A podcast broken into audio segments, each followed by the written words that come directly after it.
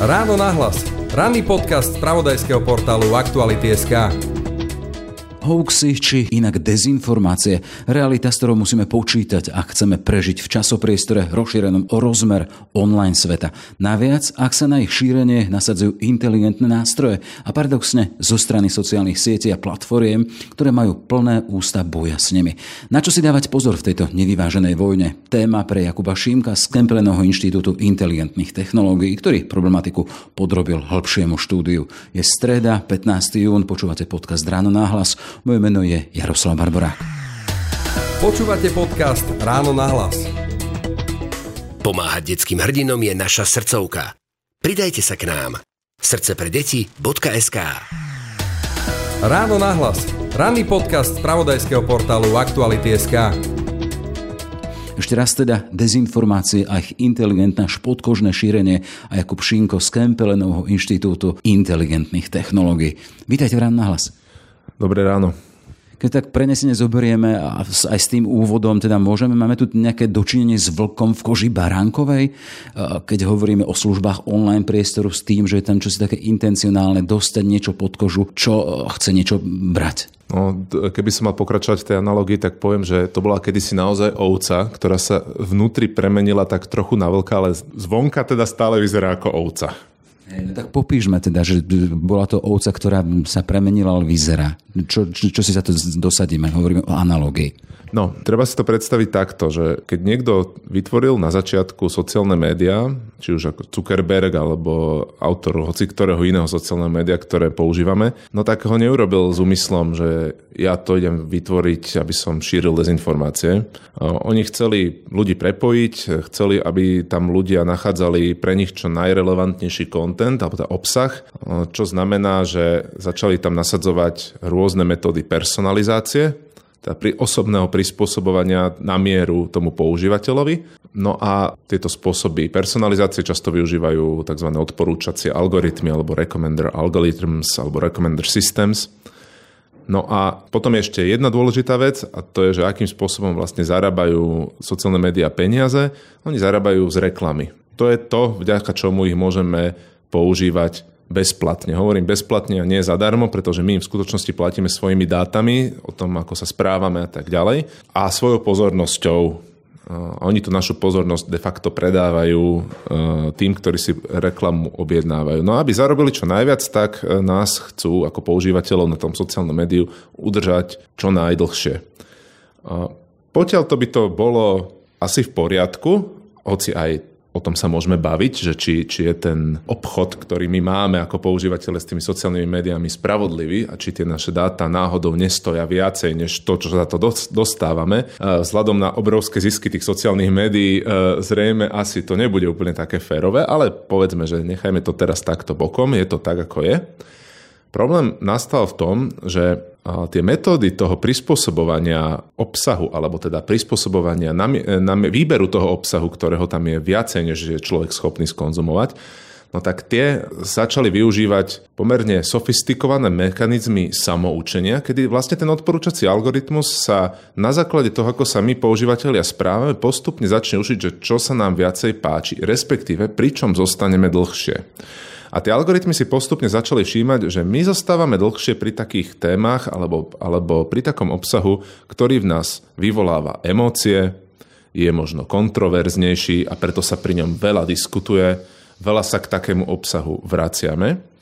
No a začal ho potom umyselne, začal si všímať, aké má taký obsah charakteristiky a začal ho umyselne viacej zobrazovať, lebo teda to potom povedie e, k vyšším ziskom. No a dezinformačný obsah, alebo obsah, ktorý má nízku kvalitu povedzme, uh, informácií, tvrdí niečo pochybné. Práve tento obsah uh, častokrát má tie vlastnosti, ktoré tam tých používateľov držia, držia a takýmto spôsobom sa vlastne tie algoritmy začali podielať na, na väčšom šírení takého nepravdivého obsahu, pretože jednoducho viacej pútal pozornosť.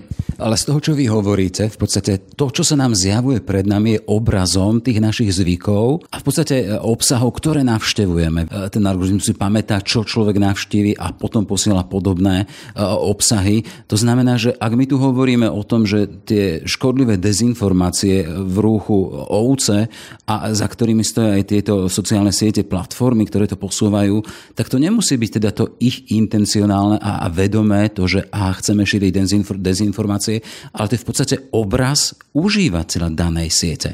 Je to obraz v podstate o nás samých. Áno, aj nie. Ako ten náš, tá naša história, to, čo sme na, na tom sociálnom médiu, médiu predtým pozerali, konzumovali, samozrejme tiež prispieva k šíreniu podobného obsahu.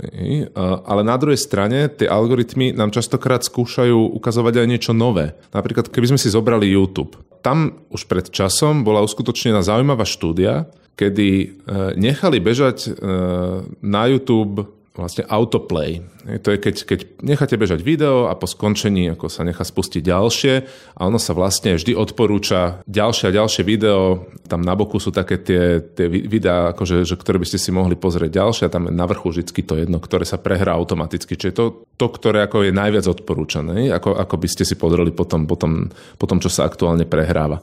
No a ukázalo sa, že vo väčšine prípadov pri takomto experimente, aj keď začnete v nejakom relatívne nevinnom, v nejakej relatívne nevinnej téme, tak postupne sa tým autoplayom dostanete do čoraz kontroverznejších vôd. Hej. Čiže začnete, ja neviem, uh, u uh, domácich receptov na, na, na kašel hej, a skončíte v podstate, ja neviem, v popieraní rakoviny alebo v čom si takom. Lebo, lebo jednoducho ten YouTube vám čoraz akože viacej skúša dávať ako kontroverznejší obsah, lebo vie, že pri ňom sa strá, strávi viac času. Čiže ak sa pýtam, že prečo, tam je to, že lebo vie, že sa pri ňom strávi viac času? Áno. Že tu by sme prišli až tým algoritmom, hej? že prečo to je takto nastavené? Je to tak, že, že, že ten algoritmus má ako cieľovú funkciu maximalizáciu času, ktorý používateľ strávi na tom sociálnom médiu. To môže byť ako ešte trošičku ako modifikované, že OK, že nemusí stráviť teraz, ale chcem, aby sa tam čo ja viem, vrátil, aby, aby som chodil pravidelne. Ale tak za nejaké dlhšie obdobie proste čo najviac času nech tam strávi. Toto on optimalizuje a taký obsah sa snaží vyberať. Samozrejme, že my by sme, keby sme chceli, respektíve keby tie sociálne médiá chceli, tak si tú funkciu môžu stanoviť inak. Môžu mať modifikovanejšiu, napríklad takú, že OK, našim cieľom je, aby mal používateľ čo najväčší rozhľad, aby videl čo najpestrejšie e, videá. Alebo aby keď e, sa venuje nejakej téme, tak aby v tej téme e, bola trošičku pluralita, aby, aby dostalo povedzme celé spektrum názorov priestora a tak ďalej, že, že viem si predstaviť aj iné nastavenia tých funkcií, ale žiadna, žiadne z takýchto nastavení z pohľadu tých sociálnych médií negeneruje toľko peňazí, a tak to robia takto. Čiže e, z tohto pohľadu sú sociálne médiá a jednotlivé platformy, či Facebook, či YouTube a sú mnohé ďalšie, Instagram, v podstate mašinami na zisk, na peniaze. Nie mašinami na vzdelanie, na širší rozhľad. A do tohto príde teda, že je tu konzument, som tu ja, sú tu ďalší dospelí, ale potom taký ten citlivý konzument, dospievajúci tínedžeri, študáci, ktorí, ako vy hovoríte, bez toho nejakého kritického vnímania a bez poznania vecí, môžu skončiť až, až tým, teda, že sa od tých sociálnych médií nepohnú a zanedbávajú svoje povinnosti. Čiže keď sa vrátime k tým, ktorí programujú tieto algoritmy a to nastavenie tých systémov, zase ide im hlavne o peniaze? Áno, ide im hlavne o peniaze.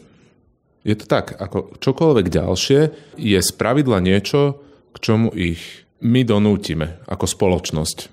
Čiže áno, keď sa prevalí nejaký škandál, môžeme si predstaviť uh, sociálne médium X, dokáže sa mu, že ja neviem, šírilo sa tam nejaké, uh, nejaké video alebo, alebo nejaký, nejaký článok, ktorý teda ako z nejakého dôvodu šíriť nemali, možno, že porušovali aj vlastné, vlastné pravidla, čokoľvek, ne? tak jednoducho z pravidla príde, od, tej, od tej spoločnosti, od jej predstaviteľov, od občianských organizácií, alebo aj od regulátora nejaký protitlak a teraz tie sociálne médiá sa vtedy spravidla správajú tak, že teda nasypú si popol na hlavu, povedia, že sa to teda už nebude opakovať, že sa polepšia a tak ďalej a niečo možno aj zavedú, hej, nejaké, nejaké opatrenia. Čiže môžeme si ako príklad zobrať teraz Facebook, no tak Facebook uh, umožňuje fact-checkerom overovať pravdivosť e, obsahu a keď fact-checker, ktorého ale mimochodom e, Facebook musí mať zakontrahovaného, to nemôže robiť kde kto, hej, ale proste nie, niekto, e, s kým oni majú kontrakt, tak keď on obsa- o, o, nejaký obsah označí za nepravdivý, vytvorí k tomu ten fact-check, tak potom Facebook to aj zobrazuje naozaj. Hej, on, on ten, on ten o, obsah skrie hej, a je dostupný až, e, ja neviem, na jeden alebo na dva kliky a pritom je tam ešte k dispozícii odkaz na ten fakt. Čak, aby si používateľ mohol overiť, alebo teda aby, aby, aby získal tú predstavu a, a mal veci uvedené na pravú mieru. Akože nejakým opatreniam tie sociálne médiá tá spoločnosť je schopná dotlačiť. Problém je v tom, že sme ich zatiaľ nedotlačili k niečomu zásadnému, lebo ten problém nevyzerá, že by odchádzal, ten problém sa skôr zhoršuje. A čo by bolo to zásadné, keď hovoríte o tom teda, že by mali byť donútení alebo pritlačení čomu si zásadnému? No pre mňa by napríklad bolo zásadné, keby sa kvantitatívne preukázalo, že odporúčacie algoritmy sociálnych médií začali šíriť signifikantne menej nepravdivého obsahu. Napríklad. Takéto niečo sa zatiaľ nepreukázalo. Ad jedna, pretože to nikto ešte takto poriadne nemeria a my to mimochodom sa snažíme ako vytvoriť také metódy, aby sa to dalo. Lebo ono Som teda, keď to len vstúpime, je to paradox, lebo práve v tomto svete všetko merateľné na, na neviem teda tisíciny, miliontiny, neviem čoho, ale merateľné. Ako to je možné, že to zatiaľ nie je merané? No pretože e, zmerať môžem niečo, čo mám k dispozícii, čiže nejaké dáta. A v tomto prípade tie dáta len tak k dispozícii nie sú, lebo jednak tie sociálne médiá sú akože veľmi dynamický systém. Ja by som musel mať podstate k dispozícii záznamy o tom, čo bolo odporúčané jednotlivým používateľom v akom čase. To je jednak akože veľké množstvo dát, ale to by nebol až taký problém. Problém je v tom, že ja sa k tým dátam nemám ako dostať.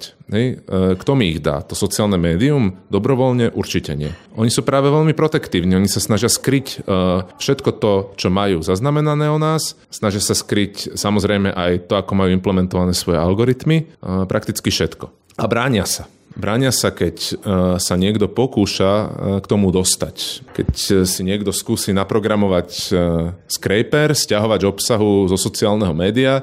Samozrejme záleží, o akom sociálnom médiu sa bavíme, ale v princípe veľmi ďaleko sa nedostane, lebo oni majú opatrenia ako takéto scrapery detekovať a podobne. Čiže zmerať to kvantitatívne je trošku problém. Nie je to nemožné, ale proste tam veľa výskumných aj by som povedal, technických víziev, ktoré treba prekonať. A vy sami, teda váš tým má skúsenosť s tým, akože asi s kontaktovaním týchto, s kontaktovaním týchto platform sociálnych sietí. Hovoríte o tom teda, že sú veľmi protektívni a chránia si svoje dáta, ale e, znamená to, že keby tu bola napríklad nejaká väčšia entita, napríklad Európska únia, keď sme v európskom priestore, bolo by to schodnou cestou, keby ich pritlačili takýmto spôsobom. Vieme, že stále v procese schváľovania a debaty v rámci Európskej únie taký takýto, aj takýto e, legislatívny obsah, ale teda e, bola by to schodná cesta, systém váha proti vás, teda máme tu silnú inštitúciu, ktorá dokáže nejakým spôsobom pritlačiť jednu silnú sociálnu sieť? No nemusí to byť jedna silná inštitúcia, pokojne ich môže byť aj viacej menej silných, ale teda e, rolu regulátorov tu potrebujeme jednoznačne. Európska únia chystá viaceré teda úpravy, ktoré, ktoré nám v tomto pomôžu, čiže keď si spomeniem na Digital Services Act, DSA, ten napríklad napríklad bude prikazovať e, platformám sprístupňovať aspoň niektoré dáta výskumníkom krajšie, nazval by som to, aby s tým napríklad nebolo toľko technických problémov. Čiže áno, regulácia taká tá tvrdá bude hrať určite a má hrať rolu. Bez nej to neviem, či dáme. Tá sila dezinformácií, vieme teda, že sme aktuálne aj v kontexte toho, že tu na východnej hranici je horúci konflikt, kde sa aj narába s dezinformáciami. Je to vyslovene propaganda, ktorá má svoje ciele, či z jednej, či z druhej strany. a všetko to beží aj v tomto online priestore. Chcem sa vás spýtať e, na to teda, že vy, ktorí vidíte do toho, že aké nástrahy nesie so sebou online svet, online priestor a z toho pohľadu teda, že predsa len za tými počítačmi, tabletmi či e, smartfónmi veľa sedia aj mladí ľudia, študenti, deti. My ako rodičia, aspoň ja ako rodič, máme z toho niekedy až husiu kožu či hlavy, teda vlastne neviem kde, že je to predsa len svet, z ktorého máme mať strach? Strach neviem, ale rešpekt, e, musíme ho poznať, viacej sa mu venovať, to určite áno. Ja by som ešte povedal, že riešenie problému dezinformácie je určite niečo, čo je interdisciplinárne, alebo malo by byť interdisciplinárne. To nevyrieši len tá technológia nejakým spôsobom. Ani my si to nemyslíme a práve aj preto v našich projektoch spolupracujeme, nazval by som to s ľuďmi z druhého brehu, so sociológmi, s psychológmi, s mediálnymi expertami, s právnikmi. Jednoducho tu musíme všetci zabrať a v rôznych oblastiach proti tomuto fenoménu bojovať. Naozaj technológie sú na jednej strane, na tej druhej by možno, že mohlo byť vzdelávanie. Vyslovene, že áno, kritické myslenie, mediálna výchova, mediálna gramotnosť. Ako to, keď tu nemáme, tak samozrejme, že potom ťaháme za kratší koniec. Ale nie je to ani tak, ako by povedzme niektorí majiteľia sociálnych médií najradšej počuli, že e, to je len ten ľudský problém a vlastne nedostatok kritického myslenia a, a zlé úmysly niektorých štátov možno až e, to celé spôsobujú a my tu na prevádzkovateľia sociálnych médií, my to sú len platformy, my sme z obliga, hej, že takto to tiež nie je. Hej. Každý má trochu masla na hlave. Z tohto pohľadu, čo treba, tak akože jasné, že nemôžeme spraviť hneď a všetko, ale v každom prípade máme pred sebou, ako sme povedali, toho vlka v koži ovce, aby sme jednoducho mohli ísť ďalej ako spoločnosť, aby nás to nerozbilo, aby to nerozbilo návyky mladých ľudí, ktorí majú ísť ďalej preberať spoločnosť a vieme, ak tam budeme mať ľudí, ktorých rozoberie jedna hra a neurobia niečo ďalšie, no tak potom sa nepohneme či už v medicíne, nepohneme sa v školstve, nepohneme sa aj v ďalších veciach. Čiže čo bolo takéto základné minimum na to, aby sme šli ďalej a kvalitnejšie? Budem sa opakovať na tej ľudskej stránke. Samozrejme, potrebujeme zlepšiť vzdelávanie, každý jednotlivec, ktorý funguje na sociálnych médiách, by si mal uvedomiť, a nielen na sociálnych médiách, ale celkovo na internete, na webe, by si mal uvedomiť, že co je psáno, není dáno. Jednoducho o pravdivosti informácií treba zdravo pochybovať, treba si ich overovať. Hej, to neznamená, že ničomu neveriť. To nehovorím. Ja hovorím to, že proste informácie si treba overovať, nie je to také ťažké si ich overovať, aj keď to stojí nejaký čas. Ešte by som ľuďom odporučil menej sa hádať online, málo kedy to dáva zmysel. No a na úrovni štátov, možno alebo organizácií, ako štáty by si mali určite uvedomiť viac hodnotu strategickej komunikácie, lebo bojovať proti dezinformáciám v zmysle ako re, reaktívne e, je častokrát ťahanie za kratší koniec, e, skôr častokrát ide o, o to, že dostať tú pravdivú informáciu skôr k ľuďom, ako sa k ním dostane tá nepravdivá e, na nejakú tému. Samozrejme sú tu tie regulácie, čiže štáty by mali venovať viac pozornosti tomu, ako ten online svet funguje a mali by investovať do budovania vlastných personálnych kapacít, teda vlastných odborníkov na túto oblasť, aby vedeli potom prúžne reagovať a napríklad aj tvoriť tú legislatívu adekvátnu. No a čo sa týka tej technologickej stránky, tak samozrejme e, potrebujeme tu nástroje na kontrolu tých sociálnych médií, pokiaľ oni sami ako nie sú ochotní s tým nič robiť, Zatiaľ takú snahu totiž to neprejavili, tak ja im v princípe nedôverujem v tom, že to niekedy v budúcnosti budú chcieť spraviť. Ako ste sa vy sám dostali k tejto téme? My sme s touto témou začali aj s mojimi kolegami asi pred 5 rokmi. Vtedy sme si uvedomili, že to je dôležité. E, napísali sme vtedy prvý grantový projekt a potom už to išlo. Už sme, už sme pri tom zostali, ten problém sa medzi tým akože čoraz viacej zväčšoval. A aj tá veda a ten výskum, povedzme v oblasti umelej inteligencie, je v tomto, nechcem povedať, že pozadu, ale teda ale asi áno, dobieha jednoducho to, že, že ten problém sa tu medzi tým rozvinul a my sme teraz vo fáze, kedy už možno máme nejaké nástroje, možno aj nejaké automatickej detekcie, ale ešte nie sú dostatočne presné a ešte dlho nebudú a, a je tam kopec ako zase výskumných problémov, ktoré sa riešia, čiže aj túto treba zabrať a pozývam každého, kto, kto by sa chcel zúčastniť e, tohto výskumu, aby sa k nám pridal. A to je teda výzva pre koho? Kto, kto by sa chcel zúčastniť tohto výskumu? To znamená na strane čo, dotazovaného, alebo hľadáte ľudí, ktorí by vám pomohli odborne? No odborne, ako uh,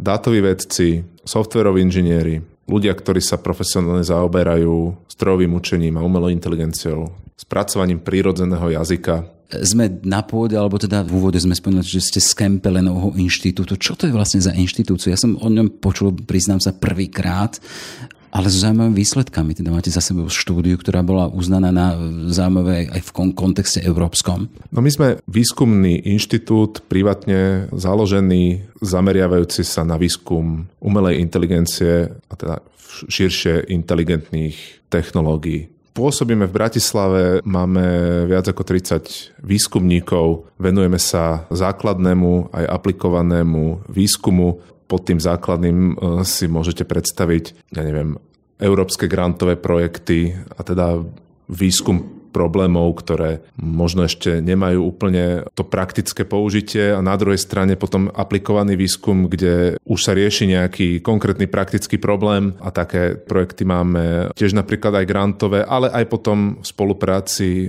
s priemyslom, teda, teda s firmami, ktoré častokrát majú výskumné problémy, ktoré nedokážu vlastnými silami riešiť, ale teda v spolupráci s nami e, spoločne e, na ich riešení pracujeme. Okrem toho tu máme doktorantský študijný program, program, snažíme sa, snažíme sa radiť inštitúciám alebo aj štátu v otázkach práce s umelou inteligenciou, etiky eh, v umelej inteligencii a podobne. Riešime teda viacero aj tém. Okrem tých dezinformácií tu máme spracovanie prírodzeného jazyka, zelenú energiu, bezpečnosť a už spomínanú etiku, čiže máme toho viacej, nielen tie dezinformácie. A hovoríme tu o umelej inteligencii. Váš inštitút je Kemplenov inštitút inteligentných technológií a teda tá inteligencia tá sa nejakým spôsobom vždy spája s tým ľudským prvkom interlegere, čítať medzi riadkami alebo veci spájať. Akým spôsobom, keď hovoríme o tej umelej inteligencii a smerujem k tomu, či sa nemáme, či vy osobne a keď to študujete a vidíte zákonitosti celého toho, nemáme sa obávať síly tej umelej inteligencie. Dnes napríklad v správach ráno bolo, že napríklad japonské veci už vyrábajú aj ruku, ktorá je nejakým spôsobom potiahnutá umelou kožou, ale na báze toho, že môže už aj cítiť. Či sa v horizonte, neviem, rokov nemáme aj báť tejto umelej inteligencie. Ja by som sa skôr bal ľudí, vždy sa treba bať skôr ľudí a toho, ako s novými technológiami budú narábať. Ako e, tie technológie, tá takto umelá inteligencia známa z takých tých science fiction predstav ako niečo naozaj autonómne, niečo, čo má vedomie. Proste, ja neviem, predstavte si Terminátora, alebo, alebo teda Asimová, to je jedno. E, také je ešte ďaleko. To tu tak skoro nebude. Ale už tu máme kopec veľmi sofistikovaných riešení strojčekov, ktoré sú schopné kade čoho, ale stále, záležia, stále záleží na tom, ako ich nasadíme, ako ich my ľudia použijeme, ako, nasta- ako ich nastavíme, do akého prostredia ich umiestnime. Čiže je to na nás, na ľuďoch. A ja sa teda obávam e, ľudí, lebo teda tam už historické lekcie sú. Toľko teda konštatovanie Jakuba Šimka z Kempelenovho inštitútu inteligentných technológií. Nech sa vám darí a nech tá naša budúcnosť je lepšia. Ďakujem pekne. Počúvate podcast Ráno na hlas. Srdce pre deti už viac ako 15 rokov odstraňuje bariéry vo vzdelávaní. Pridajte sa k nám. Srdce pre deti.sk Všetky podcasty z pravodajského portálu Aktuality.sk nájdete na Spotify a v ďalších podcastových aplikáciách.